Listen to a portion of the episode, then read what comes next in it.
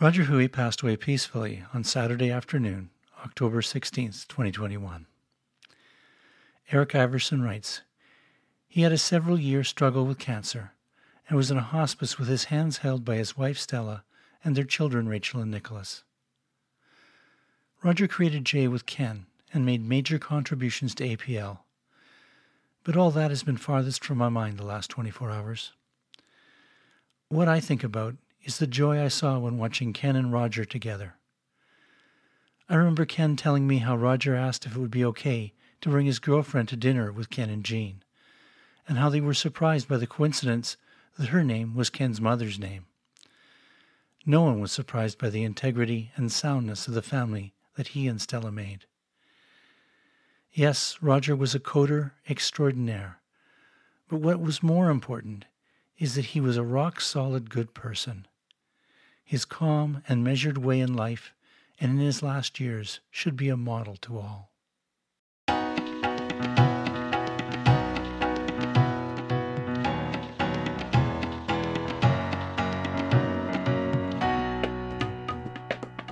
Welcome to another episode of Arraycast. My name is Connor. We are going to go around and do short introductions. We'll start with uh, Adam, then go to Stephen, then go to Bob, and then we will uh, jump into a couple announcements and then move on to chatting with today's guest for a little bit of a different episode.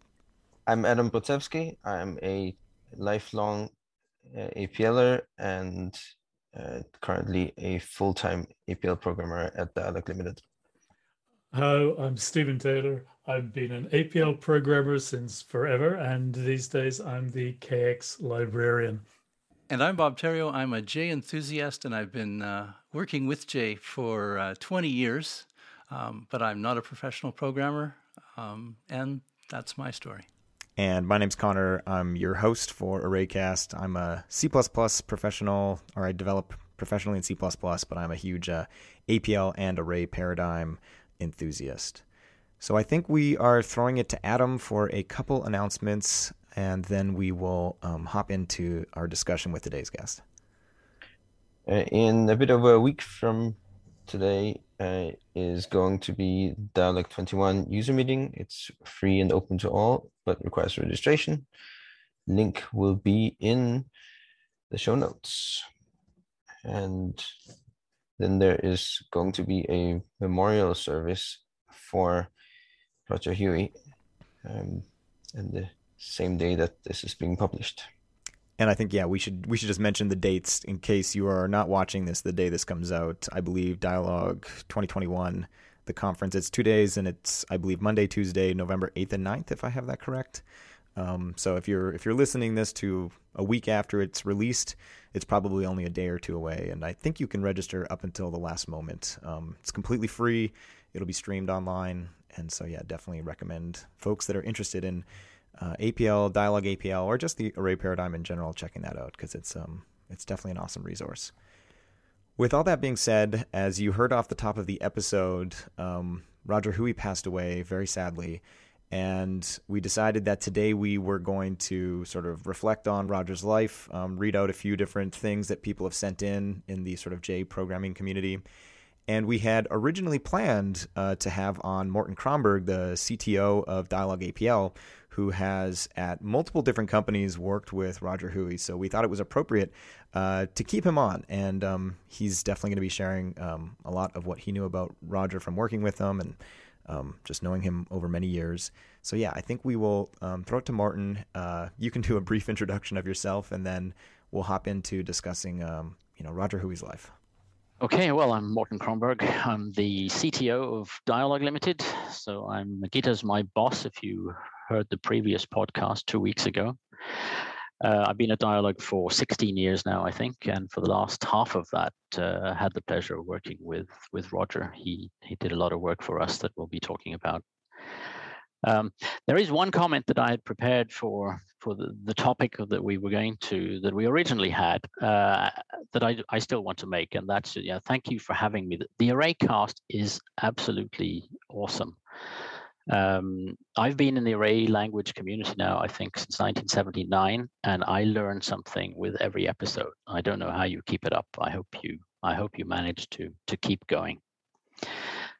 having said that, um, the one thing that sort of worries me a little bit about this is uh, knowing Roger. I, I, there's a suspicion he would have been somewhat annoyed by by us arranging this uh, podcast to talk about him uh, rather than concentrating on important work, uh, the work that he was passionate about.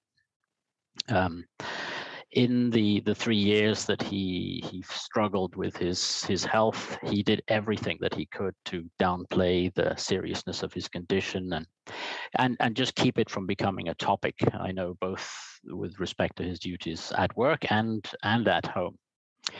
But I do know that um, he did contribute uh, tributes to both John Scholes and Dan Baronet when they passed some years ago. So I suspect um, he will forgive us.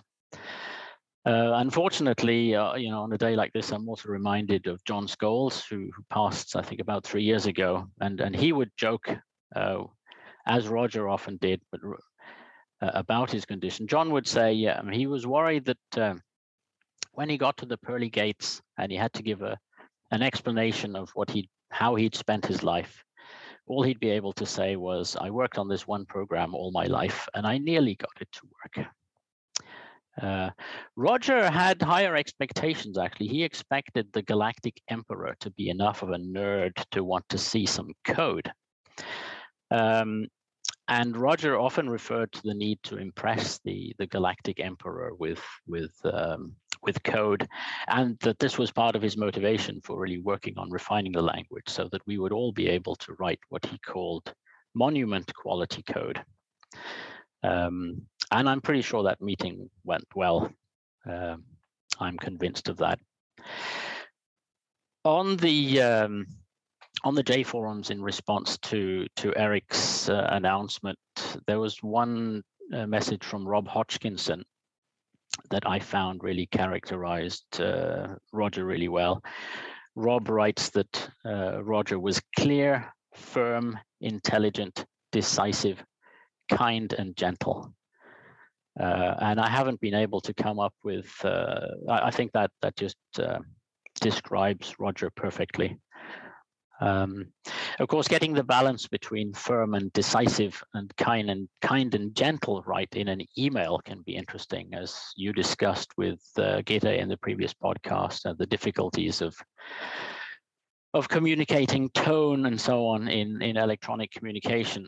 And um, Rob also goes on to say, oh, funny how this reminds me of both Ken and Roger alike. And yeah, some of us did get into trouble, uh, you know, with the, the rope that had been extended to us in discussions with Ken or Roger. Uh, you could easily reveal that you hadn't thought quite enough about the topic, and then they would kindly and gently put you out of your misery. I think uh, um, it's fair to say. I, I did find that Roger was nearly always right, although I was I was essentially his boss for for the last eight years. I think in that time I only very few number of times dared to take decisions going against his advice for commercial or other reasons. And in every case, uh, I'm still worrying that uh, it's going to come back and, and bite us uh, at some point in the future. Roger was utterly reliable. If he said something would be done, then you you could count on it. So I actually worked with uh, in the same company as Roger, IP Sharp Associates, uh, nearly 40 years ago. But it took us quite a while to to get together and actually work on on a project. Um, so Roger was in the Edmonton office, and I was in the Oslo office of IP Sharp Associates. And I'm trying to sort of imagine how different that really is to how people work these days when a lot of people are working from home. But we sort of we felt fairly isolated. We were in these one or two, maybe three person offices spread out uh, across the world. We typically had somebody with some commercial sense and then one or two more technical people whose job it was to go out and restart the data concentrator, which was um, uh, held our offices together through these through modems and leased lines. We were lucky in those days to have kilobaud lines uh, keep, uh, keeping us together. And um, Gitte explained a couple of weeks ago that she imported me to the, the massive Copenhagen office where there were five or six people. And um, perhaps I can tempt you and the listeners with a story about uh, pre-internet online romance for a, for another podcast. Um, if you invite me back later, but Roger was in Canada, I was in Oslo, and later in Copenhagen. We never worked on the on the same projects. I was very young. Roger was already working with Arthur and uh, later Ken on on various projects. Um, and of course, IP Sharp came to an end pretty much. Uh, Reuters acquired um, IP Sharp Associates. IP Sharp was, uh, yeah, maybe I should explain that. Not everybody knows that. The, the IP Sharp team was involved with IBM, the first APL implementation, implemented the first APL interpreter, and then had a license to run time sharing on it and uh, connected customers together using this time global time sharing network. Anyway, Reuters acquired uh, IP Sharp essentially for, for the databases. And those of us who were software people were all regurgitated at that point and went off in different directions. And uh, one of the things that that we did, the Copenhagen office, was we we developed the tooling side of our our business and created an SQL interface that we managed to sell to pretty much all the APL interpreter vendors, and that eventually got us connected back to to Roger. Um, we went to the APL conferences every year, build the network and maintain it. And then as a result of that and the work we'd done on, on relational databases, we merged with this British company called Adaytum Software, uh, where I became the CTO and, and Gitte managed the Nordic sales and support operation for what was a, a business intelligence system, financial planning system. And the datum planning was, was based on Dyalog APL, but had at its core a little engine written in C that managed large arrays that were too large to fit in the APL workspace because the APL workspace had a, a pre-allocated size, which was not really ideal for uh, a general purpose business intelligence product. And at that point, we realized it could be a good idea to go back to our ex IPSA colleagues, uh, Eric and Roger, who were now running J Software, and see whether we could replace the code, the C layer with the J interpreter, which we knew didn't have this um, um, limitation of fixed workspace size. And in addition to that, we had the idea that we could fund the development of a sparse array implementation in J. So Adaytum software funded the um, the sparse array implementation in J, and that I think is the first time that I got to work with with Roger.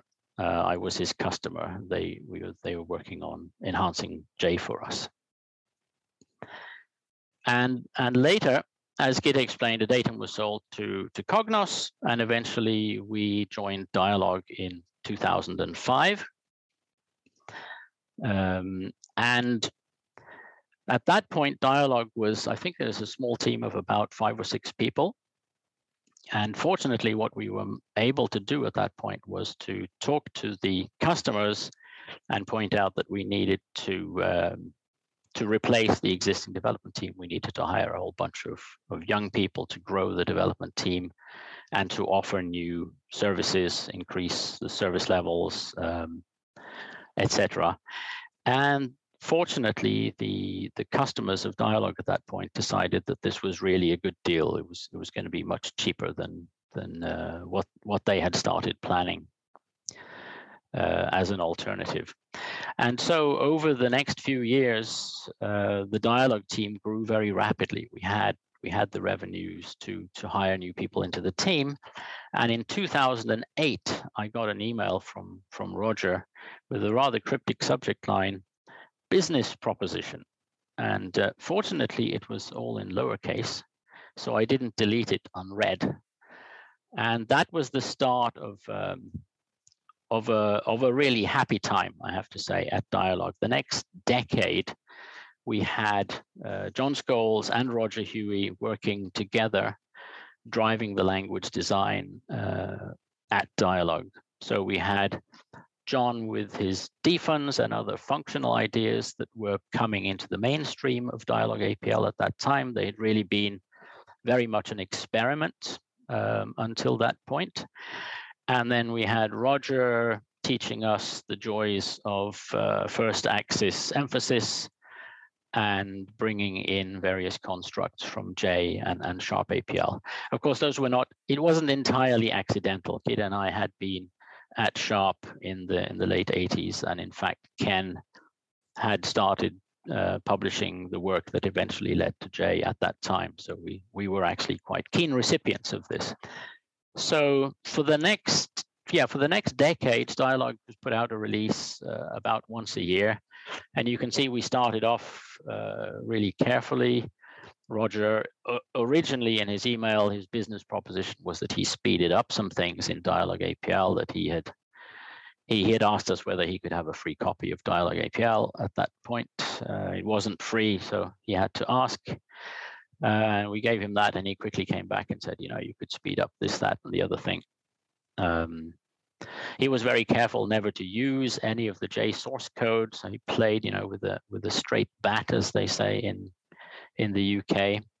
Uh, but obviously, many of the ideas were were reused. So he speeded up uh, matrix multiplication, Boolean scans, and reductions. And then we just had this one little language feature that came in the, the table function, comma bar, which is like Ravel, except instead of always giving you a one-dimensional array, it gives you a two-dimensional array its first baby step in the direction of, um, of first axis emphasis.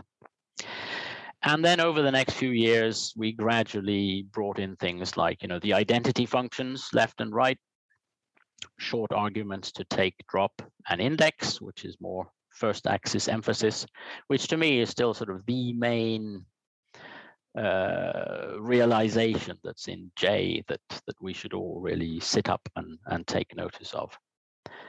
Um, and from there on, we you know we had extension of dyadic iota to higher rank arrays, which again is a natural um, result of first axis emphasis, rank and key operators, tally, function trains, uh, where an interval index, and so on.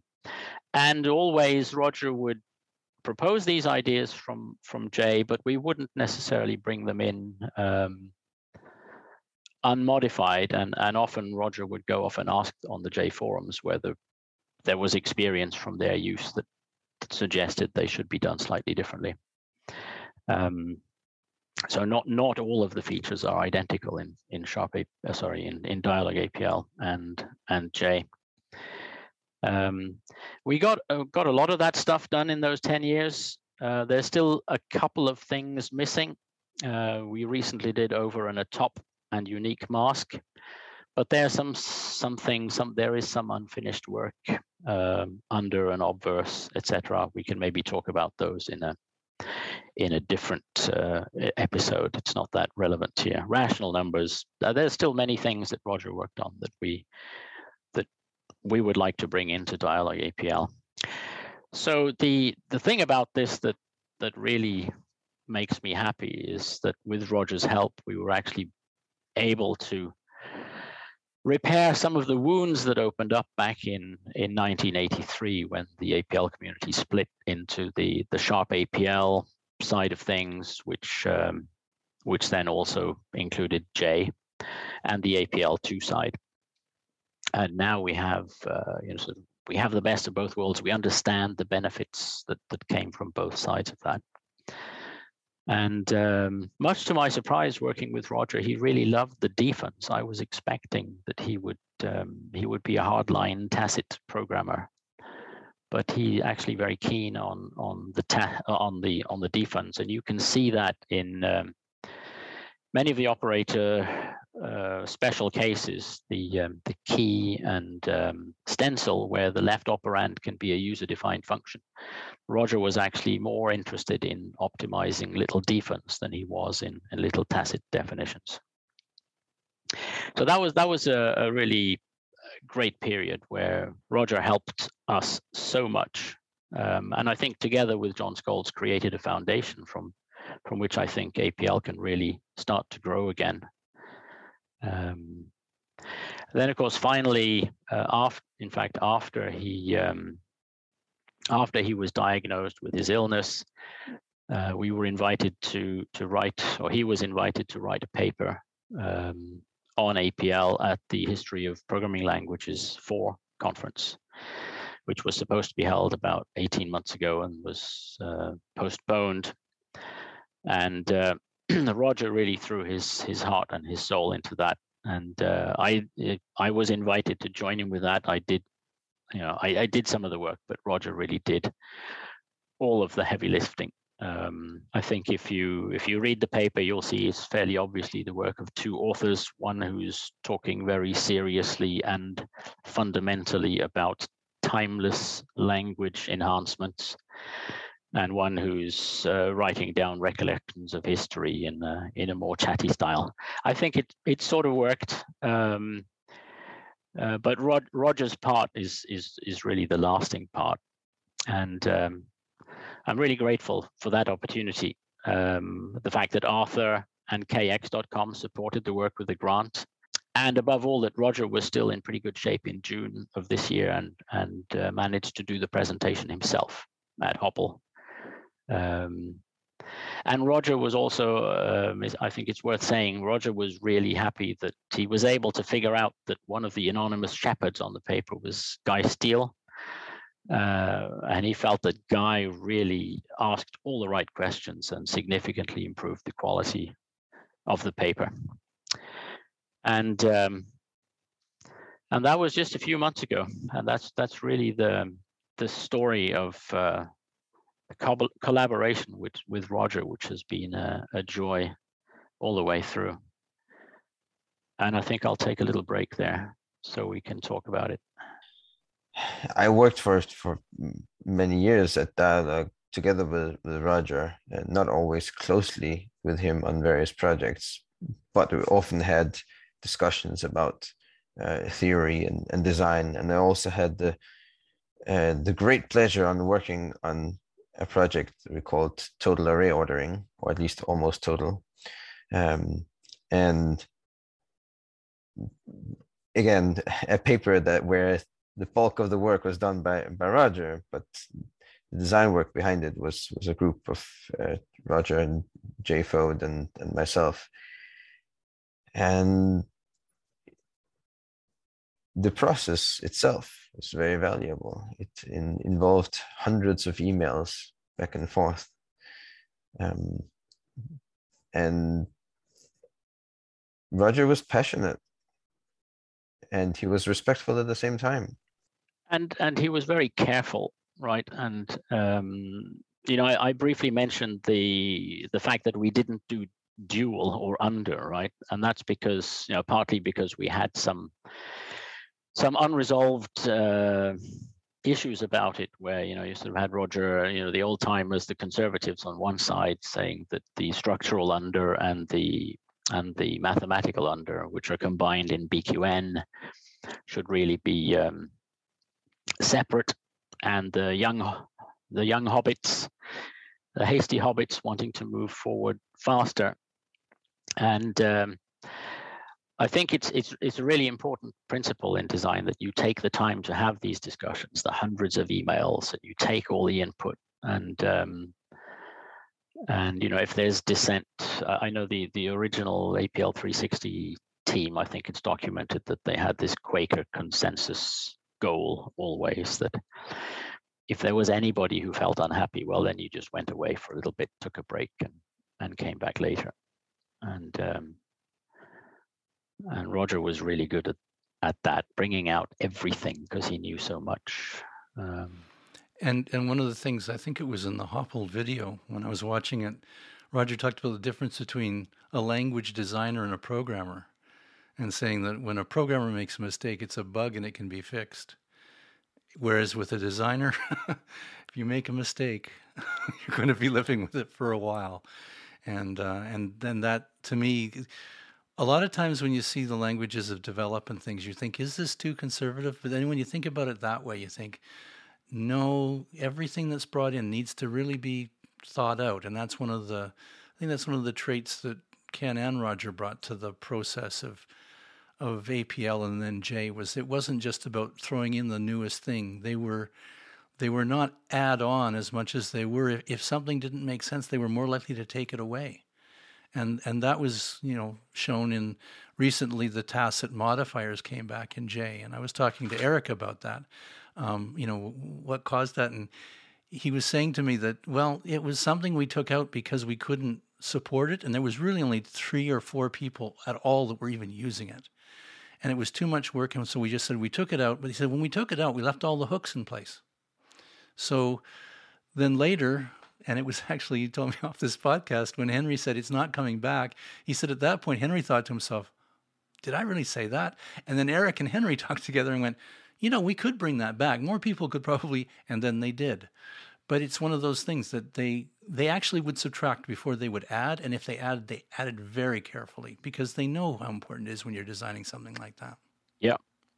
And Roger was really, really careful. Uh, he when we were designing this this total array ordering, he wanted to make sure that firstly that everybody understands exactly what's going on, every detail, every implication of it, make sure everything is consistent, which is a problem we see in, in programming language design. Things end up being not consistent or even contradictory. And uh, Roger, if if I wanted to, if I should add another word, I think to all the adjectives that Morten listed, I think careful is, is maybe worth adding. He was very careful. And I very frequently wish that we had been more careful. And I would love to take some things out, but we we cannot, unfortunately. I mean that that's that's the curse. Once you have an installed user base, um, but that's a, that's another another discussion maybe. When when we had heard about Roger's passing, Henry Rich was kind enough to um, to include something that he'd written down. I'll read it from Henry right now because it fits right with the programming and Roger's approach to it. Henry writes, I shared only a few words with Roger face to face, but we exchanged hundreds of emails. They were almost all technical, so it is as a programmer that I remember him. No one has influenced me more than Roger.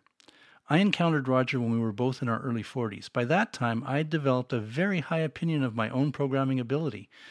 But as the years went by, it became clear that Roger used APL slash J with greater skill than I could achieve. He said it was just practice. But after many years of continued practice, I have to differ. As it turned out, I took over the code for Roger's J interpreter about five years ago and have spent most of my time since working on it. Surely no one has studied Roger's code more deeply than I have. It is characterized by elegance, brevity, and perfection. The design matches the need perfectly, without exceptional cases. The coding has a minimum of repetition owing to the use of very well designed set of macros and by implementing many operations in J itself. Each individual function is coded in just the right order with no wasted effort. Even as parts of the J interpreter are recoded for modern CPU architectures, Roger's design remains as sound as ever. It is said that no man is a hero to his valet. Well, in programming terms, I am Roger's valet, and he's still a hero to me. And having spent time talking to Henry on this podcast, I think everybody understands that Henry's a rather exceptional person as well. And to have people like that contributing to a project like J and, and in Roger's case, APL as well, or Dyalog as well, um, I think we're all very lucky that, that they they have put their effort into these things because you know they don't have to. they don't do it because they, you know, they have to. They do it because they wanted to. They did it because it was important, and and we all benefit from that. It, it reminded me. This was that Henry was saying, reminded me of something Roger said about himself in regards to Ken Iverson. That he no, nobody studied Ken's writings more than what Roger did. Roger wrote up, digitized a, a large quantity of um, of Ken's writings and, and spent all this time studying with Ken and just observing. Uh, again, it, it shows his carefulness and and well, yeah. Hopefully, Roger's direction is being kept. We're seeing Henry seems to be in the same kind of style as what Roger was to to Ken. Yeah. Well, and I think one of the things that came up through the again the HOPL video, as you I don't know whether you remember this, Morten, you were referring to to a book, and I think you asked Roger if he'd already entered it into the the J software essays or or the uh, library there. Yeah. and whether he scanned it and put it in. And he says, "Well, I didn't scan it. I keyed it all in." Uh, he worked so hard, um, but not you know not unnecessarily. You know, I mentioned features and things that he added to Dyalog APL, but of course he also increased the quality of of the code that he often replaced. And um, something we spend a lot of time on is optimizing code. And Roger had this very uh, strong rules that well, if you can't make it at least twice as fast, it's not worth the added complexity and, and work and the, the risk associated with it. Whereas in the past, we'd you know we'd often gone and tuned things to get an extra five percent or ten percent. Um, Roger conserved his energy and and and the quality of of the resulting code. Uh, it's amazing. So one of the things that comes up is Roger is a writer as well, and um, Chris Burke, who's spent a lot of time working on the JWiki and setting it up and, and the essays and those kind of things, uh, wrote this. Um, I knew Roger for more than 30 years, first at IP Sharp and then working with him at J Software. It was a great privilege to be part of the J team with Ken and Roger. When I think of his life's work, it is not just for the development of J and APL systems, but also for an outstanding collection of essays and papers that Roger worked on quietly for many years, right up to the end. His essays alone were a major reason why the JWiki became so successful. Many a time I've referred to them to see how Roger would solve a problem. A recent effort that reflects his deep understanding of APL is the HOPL 4 paper on APL since 1978, jointly written with Morten. Despite his outsized talent, he was easygoing, modest, and unassuming with others. He and his family became friends with us we were fortunate to live reasonably close both in Toronto and Vancouver, and in recent years we were able to meet up at his home or for dim sum at his favorite restaurant. He enjoyed games and was a mean Scrabble player. My son shared his birthday, and they always exchanged greetings. He will be sadly missed by all of our family. And that's from Chris Burke, who's uh, now currently is is working with J and and uh, does a lot of work with the forums and the infrastructure. And oh, I can't even imagine all the things that Chris does. I'm sure at some point I'll find out. But I think uh, Roger actually did a lot of those things before he moved over and, and shared his talents with Dyalog. So uh, there's been a lot of people I think that have tried to fill Roger's footsteps and uh, and and have have probably done really well and and have probably figured out how big those footsteps are.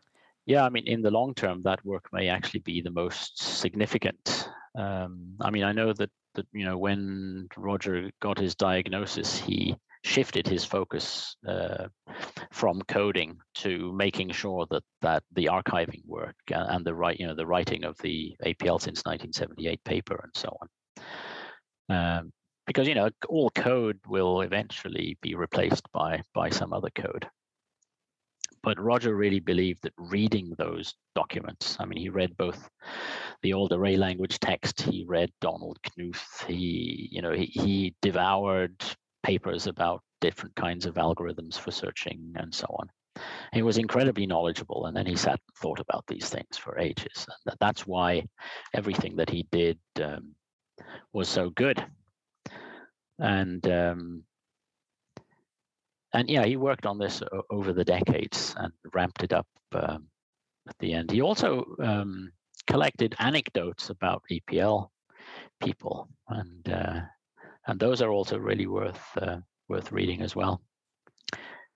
I have the huge problem now that I used to, you know, if I needed to verify some historical fact, I would just drop Roger a line and he'd be back in 30 seconds and saying, you know, so Adin Falkoff said that in, you know, 1978 uh, it's embarrassing when he says, um, you can read about that in this paper called APL since 1978 by, by Hui and Kromberg. Um, yeah, I mean, it's hard to remember 100 pages of, of stuff, right? Um, one of the things I'm actually, you know, hoping we can do this winter, uh, we have quite a few new folks at Dyalog, and I really want to to organize some kind of reading program over the winter where we'll sit down and and go over Roger's collection of both things he wrote and and his his collected papers. and read them and make sure that the um, uh, you know the, the new team who are going to carry this legacy forward are well versed in this because I think it's it's really important that we we bring the history with us. I think it's one of the best ways we can honor Roger and and make sure that his his work is carried forward.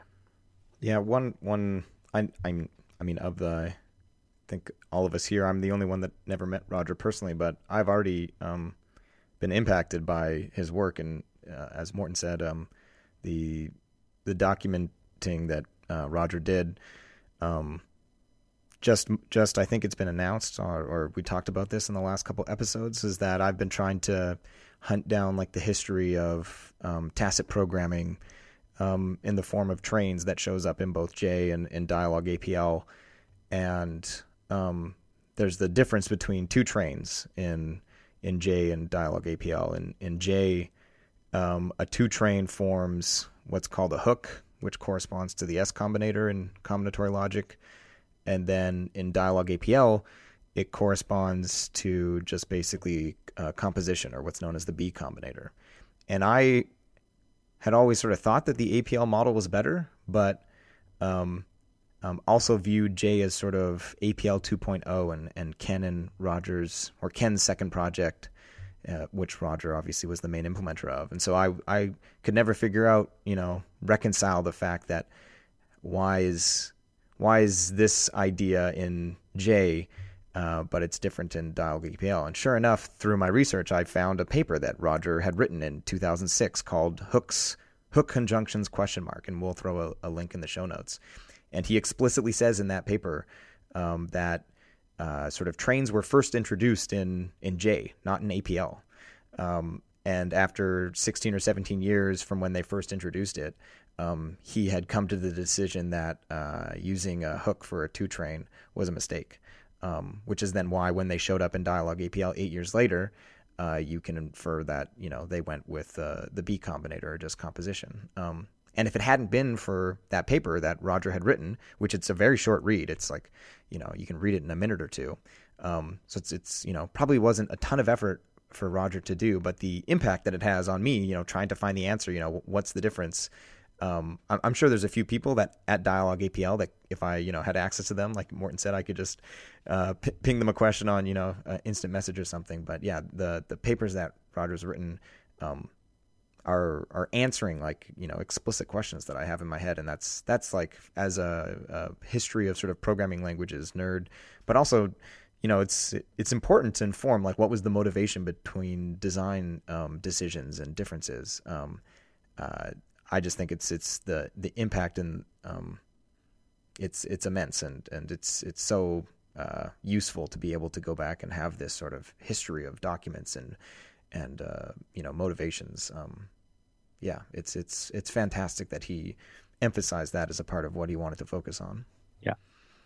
Do you all know that uh, Roger was a prolific contributor to Wikipedia? He had way over 4,000 edits on Wikipedia. And it wasn't just about APL. Sure, I mean, his most edited articles are about Ken Iverson and John Scholes and, and dfns, but all kinds of other things he was busy with as well. there's so many papers and, and even the list of papers that is on the J software website doesn't include all his essays that are part of the JWiki that I don't know a good way to even find them. But yeah. So Adam, when we do language design in the future, we're going to have to do this kind of thing. I mean, sort of an art that was was very much practiced back in the 80s, right? I mean, I remember going to APL conferences in the 80s where Iverson and Benkard and Jim Brown would be, you know, arguing about these things, and they all wrote them down. These days, there's a tendency just to go and do stuff, and then um, that that's something I feel is really important that we hang on to with a new team, which is why I want to go and read this stuff and uh, and we must continue this tradition of of collecting it. I don't know whether the APL wiki should consider moving the stuff which is on J software to a different location or whether J software is really a, a fine place to keep it. And that's where it all is right now.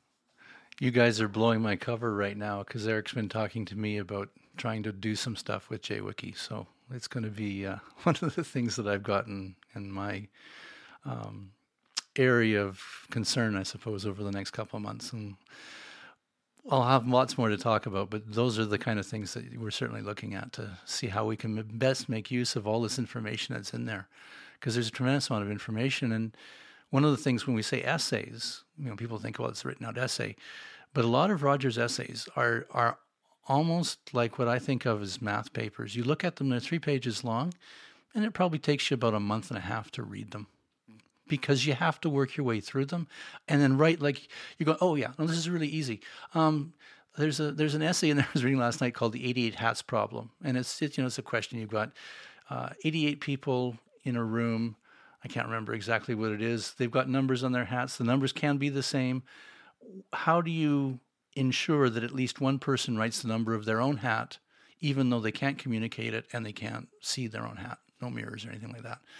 And and you think okay well that's pretty simple to explain. And and two lines into it like for one thing it's a difficult problem to come to grips with if you don't there's a spoiler. And if you do get to it then you get okay this is the solution. And it's like oh okay um uh, and it's I, I, ran across the same thing well, there was a lab that roger did on catalan numbers that i turned into a video series. And and part you're thinking okay this is easy. It's like step step step step look what we can do. And then suddenly there's this extra step. And you realize what's happened is he's spent i don't know how long he would spend for it but there's this a, a huge depth of thinking that goes on and it's like the professors that write on the board you know as can be shown and then bang there it is and then you work your way back through it and it's all there but it's these essays are they are challenging, which is amazing because you don't usually think of essays written that way. But Roger's style of writing is a deep style. It makes you think, it pushes you. And that's, I think, what makes him quite unique in what I've seen in terms of teachers is that he, I don't think there's too many people who can read what he's writing that aren't challenged by it. Uh, at different levels. For me, it's it's over my head, and it's it's weeks before I really let things sink in and figure it out. I'm not a deep enough thinker for that he is. I'm a I'm I'm a surface guy. You know, that's why I do podcasts. I, I will say, uh, just to contrast with what Bob said, like I, I agree that many of the papers, not just written by Roger, but just by the APL community, Ken, you know from back in the 70s and 80s, they uh, read like academic papers, but uh, they're, in my opinion, the most readable academic papers I've ever read in my life because the sort of uh, language that they are using is APL or it is J, and that's like what you program or code in. Um, and so, like I, you know, I've had that, you know, trying to read some academic paper on you know linear algebra and just just you have to read it like six times just to digest you know fifty percent of it. Um, whereas there's many times where I read the phrasal forms paper from '89 or the hook conjunctions paper from you know 2006, and it's literally like a single pass, and I understood exactly what they were communicating. Um, because it's you're reading when it comes to like a little math diagram or some some you know symbolism. Um, it's it's an APL or an outer product that you're looking at, and you can just read it and like if you are, have learned enough about it, you can just execute it in your head and see the result on the page, and it sort of maps. And um, so yeah, the the papers and the essays uh, that have come out of J software and the array community at large, in my opinion, um, are are the most readable sort of form of academic papers I've ever read, um, which is a huge testament to the the work that yeah Roger and, and Ken did. But they are very much academic papers because they're very precise and they yeah. uh, they I, I find they go to great depth. Um, as I said, you can you can follow your way through it, but they are not they're not skims. At least that's not what the way I, I look at them. They're they're well thought out and they're um, as I said, the communication is very clear. That's Roger and Ken as communicators. In fact, one of the again, I watched the the, the HOPL video last night, and there there was a question posed by one Conor Hoekstra, I think, who uh, who was asking about uh, combinators. Amazingly enough, all this time ago, and question about combinators and whether this was a combinator and, and whether this was the S combinator and and and why they decided to use the phrase trains and Roger said he found phrasal forms a bit scary in terms of, of vocabulary. Trains were a lot easier to deal with, and he he rode one practically every day. So that that there was very much about keeping things really simple, the language being very simple and straightforward. Um, so that I think that also contributes to the ease of reading is that they aren't throwing a lot of jargon at you. Although, I mean, to be fair, they're making some of this stuff up. So they're making up these words that stand in for other words in other areas, but they're all often very simple words. They're once defined. You're not trying to.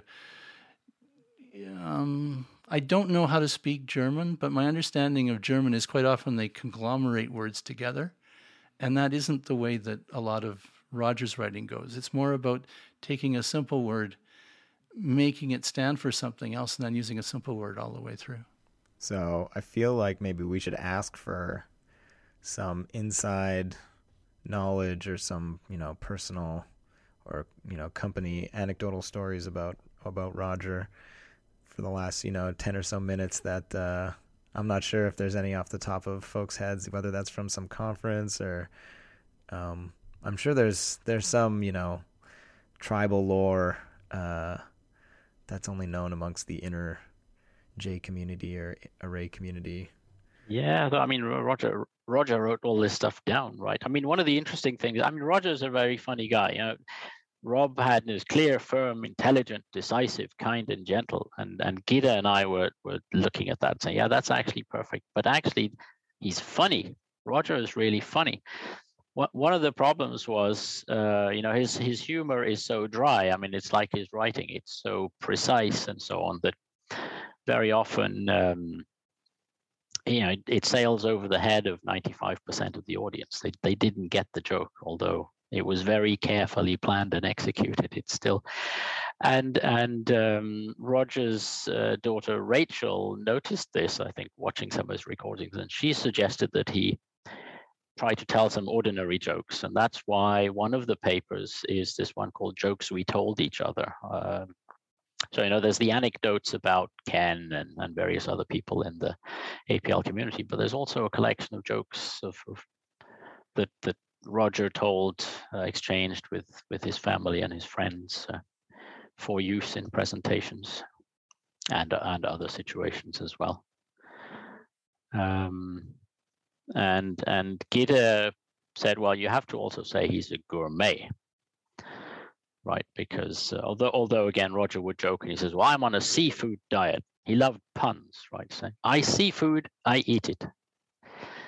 Um, but in fact, I was I was so fortunate. Canada opened its borders a month ago to vaccinated travelers, and I I I was able to go and see Roger about a month ago and uh, of course i came home with a to-do list of stuff i should do and, and a not to-do list. Uh, and two recipes for Gitte uh, because roger remembered the meal she cooked um, at the Dyalog towers as we call it jokingly in basingstoke where foreign guests are, are put up. So we also have two recipes now that we can remember roger by. Um, it's going to be great. Do we have the jokes we told each other paper? Uh, it's on jsoftware.com, so I presume it's it's uh, we can link to that as well. Uh, okay, what is that one? The the one that r- made Roger really happy because he told it to his daughter Rachel when she was four. How does it go? What does silly Billy call his pet leopard? Right? Is it? You have it in front of you. Stripe, I think. And then he asks Rachel, uh, four years old, what what does silly Jilly call her pet zebra? And Roger writes, and I was so happy that she immediately, without thinking, Russ responded, spot. Um, which is kind of like an MPRA joke uh, with with knobs on backwards. you have some more, Bob?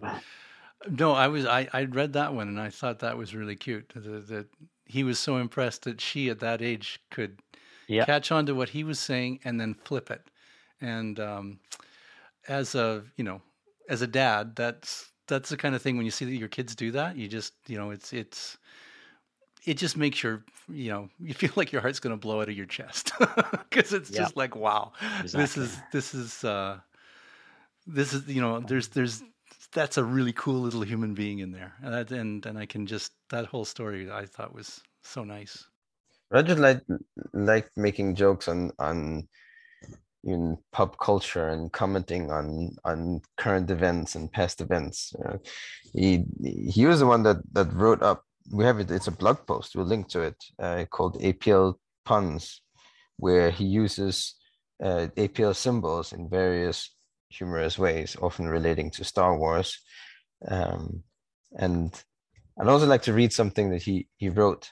Um, he he sends a link we can put that as well to some oral histories from nasa and then he and then he writes according to the above nasa used to have a division called space and of course the head of the division is the director of space they then reorganized and created a division called the universe whose head is director of the universe so i'd been wrong for years Instead of showing my best code to the Galactic Emperor, I should show them to the Director of the Universe. I hope the Galactic Emperor would be amused. And that story you, you told near the beginning, Morten, about the, meeting the Galactic Emperor, I think one of the things he, in one of his writings, he, he writes about uh, Euler's formula and the fact that presented with the Galactic Emperor, he would he would hand yes Euler's formula to the Galactic Emperor, and they would look at it and respond respect. Right. This is actually one of the things he was busy with at the very end. One of the last things that he was doing, and in that formula, in uh, it comes up the problem of uh, multiplying by the imaginary uh, unit and um, J has a built-in function for this. It can either either monadically it uh, just multiplies by by i, or dyadically it adds the left argument to i times the right argument, and its symbol in J is a J and a dot. Um, I know Roger very much likes this this identity and i don't know if that's why it's called j dot this seems like a special name in j but so we had some discussions back and forth regards to um to assume what would the symbol for this be in apl if or and the question is should it apl have uh, this function built in and uh, you also came up as a discussion with uh, with Guy Steele, who's uh, supervising this uh, APL since 1978 uh, project.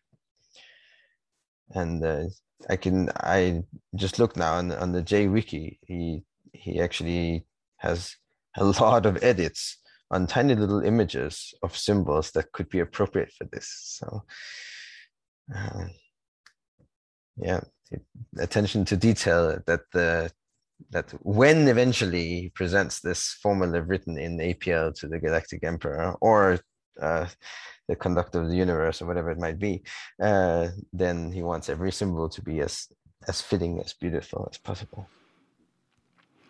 Yeah, I was looking through the wiki last night, and um, he has over twelve hundred uh, contributions, edits to it. And what's really interesting is uh, he'll he doesn't often contribute onto other people's wiki pages. But what you see happening over and over again, as you know, he comes back to something he's written, maybe three or four years later, and he'll come back and add to it and refine it. And so it wasn't just about, you know, his expectations maybe of other people to think more deeply, but he, that was his practice. He would come back and look at something he'd written and go, and it's it's little stuff like changing a character or changing a color or this is more clear. And and he he would be refining all the time to make sure that what he was putting out there was as as as you know high a quality as it possibly could be.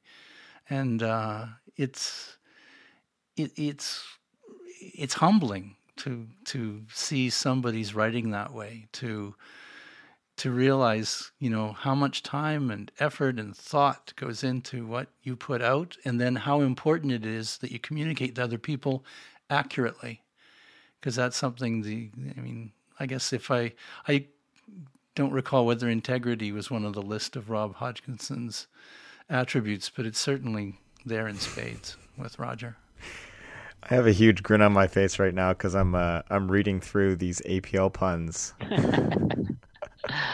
and uh, like there's two different there's a bunch of different sections, but um, one of them is sort of uh, like representing little quotes.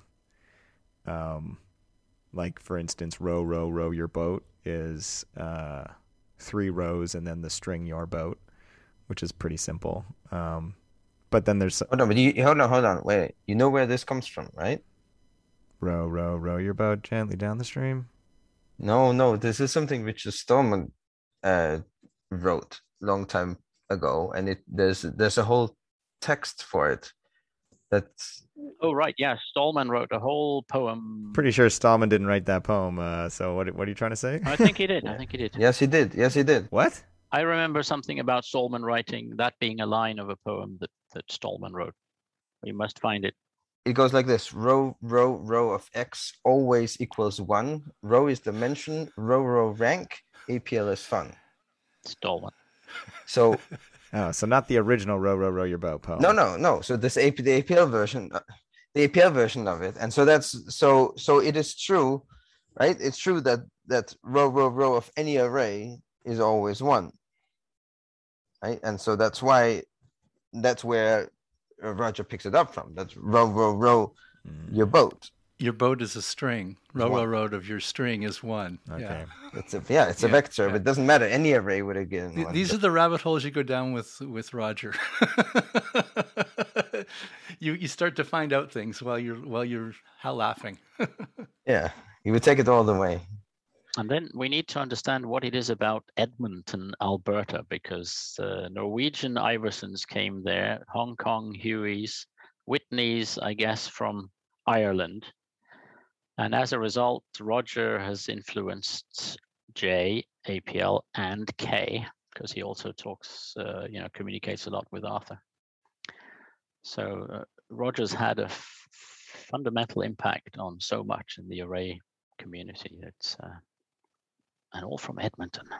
For those for those that aren't local to Canada uh, or you know aren't familiar, Edmonton and Alberta. Edmonton's.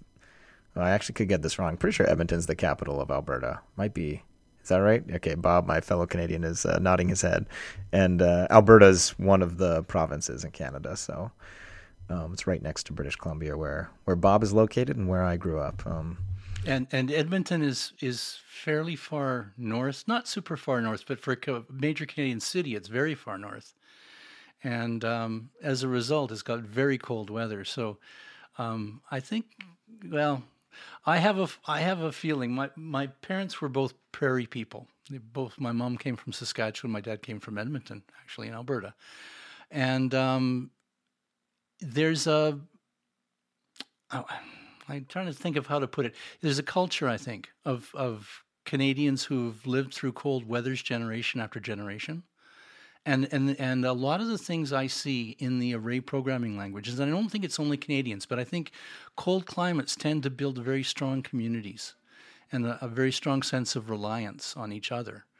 Um, and um, my sense is the family I grew up with had that kind of an ethic.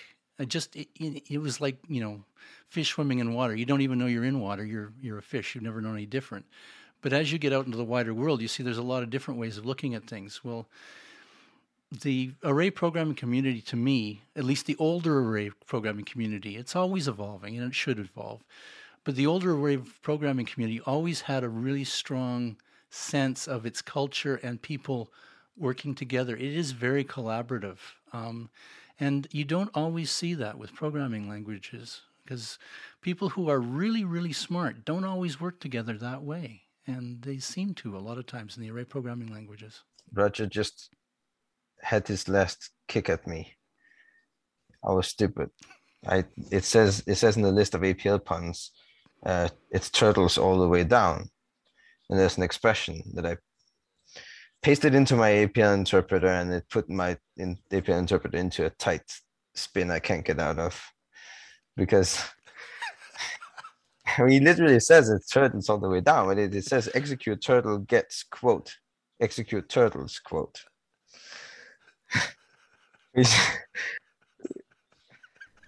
I'm just stupid, but Roger, you you got me. Yeah, this I'm I'm probably gonna make a YouTube video um, on this. At least parts of this article. The th- the part that made me smile the most is when it gets down to, uh, basically creating glyph compositions of glyphs or even just single glyphs that represent Star Wars characters. and so the little comment character uh, which it's hard to describe. It sort of looks like a stylized A.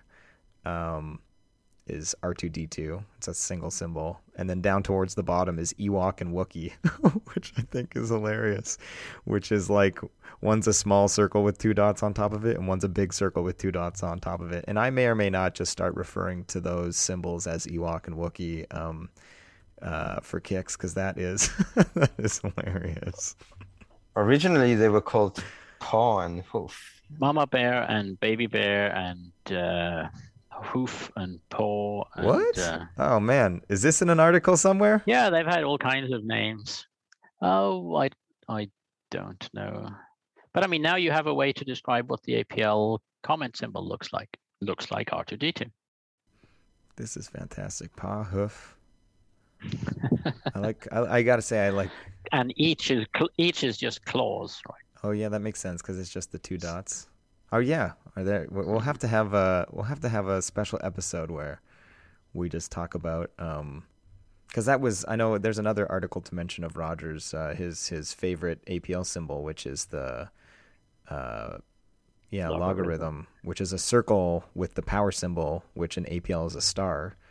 Uh, so you can think of sort of like a five pronged star inscribed in a circle, which you might think, how does that represent logarithm? But if you think about uh, the profile of a log cut, um, it's not exactly because you're going to see rings instead of a star, but it's somewhat uh, symbolic of as soon as you someone it's one of those things where as soon as someone points it out, it's not something you're ever going to forget. That oh yeah, that is kind of like the profile of a a log cut. Um, so yeah, maybe we'll have to do a, a special episode of the.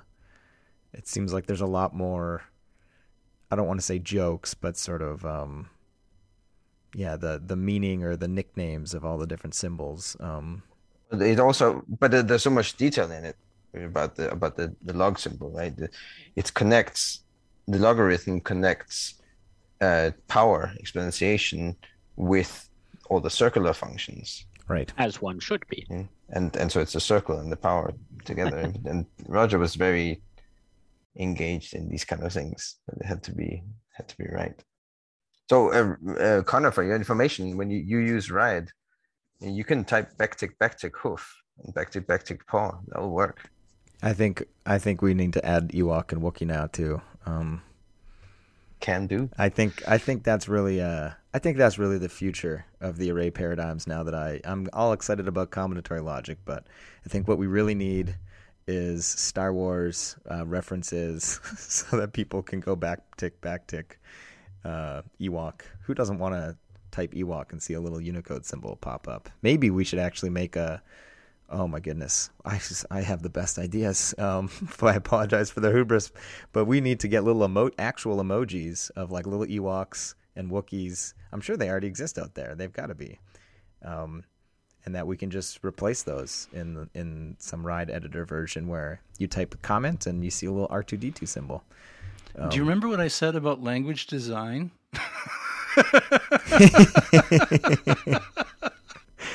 Yes, there's a reason Roger was in was uh, was doing it and not not someone like me. Yeah. Yeah, or me, because I'm the same way. Oh, I could play with this, right? Um, but you, you, you, when you're doing those things, you're you're playing on a foundation that's so solid that you can play that way with it, which is the magic of it. Oh my goodness! You, imagine if we went and replaced all of the combinators with the birds as well. We changed the the little uh, Ewok symbol, which is also the B1 Combinator. We changed that to a blackbird. Oh my goodness! All right, Adam, we got a side project we got to work on. Um, I'll log an issue. I think we may be straying from today's yes. topic a wee bit as well. No, no, look, look, this is Roger is alive. He's with us. He's You're right. He, his article on, on puns is contributing right. to the interface. It's, it's very much making sure Roger is alive. He would be laughing. He will be alive. He, yeah. he will be with us for sure. Yeah. He's not going anywhere. He's consistently drawing us down the rabbit hole of deep thought, no matter what we read of what he's written. We, he sucks us into us, makes us think about things, and we come out the other side transformed. It's quite impressive.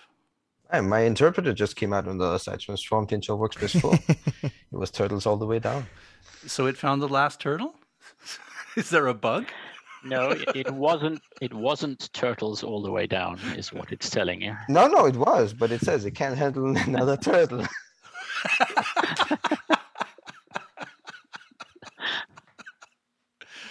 oh, that's good. Uh...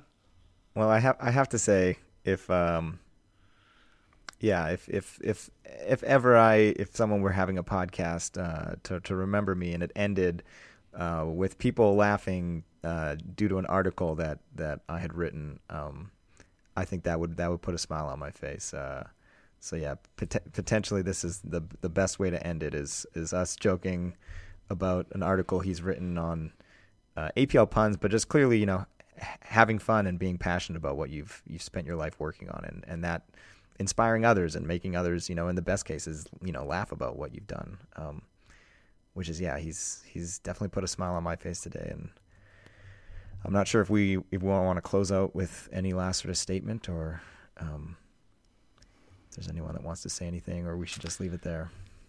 He, he's going to be remembered for an awfully long time.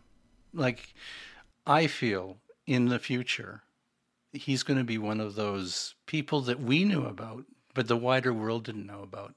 But in the future, the wild, wider world's going to know about him, because that's that's the kind of those are the kind of things he was thinking about. Those are the kind of things he was doing. He will have a lasting impact on our world, which is really you don't meet too many people like that. You meet meet people that are popular now, but popularity is different than a lasting impact. I really believe he's going to have a lasting impact. Yes. On that note, uh, our one last announcement is that our, our next recording of Arraycast is actually going to take place live at, I believe, the second day, the last day of the Dyalog uh, 21 conference that we mentioned at the beginning of the episode. So if you do end up going and signing up for that, um, you do have the opportunity. We're still ironing out the details, but there there will be the opportunity to participate in some form, whether that's just as sort of a live audience member. Um, I think there'll be some form of a Q&A, so if you've got questions that you want to ask, uh, you should be able to do that. Um, but yeah, in order to do that, just head to the link in the show notes to register for the Dyalog 21 online conference. Once again, totally free. Um, and you don't have to, you know, attend the whole thing if you just want to pop in for a couple sessions or just specifically for that recording. You're more than welcome to do that as well. Um, yeah, and I think with that, we will say happy array programming. Happy, happy array programming. programming.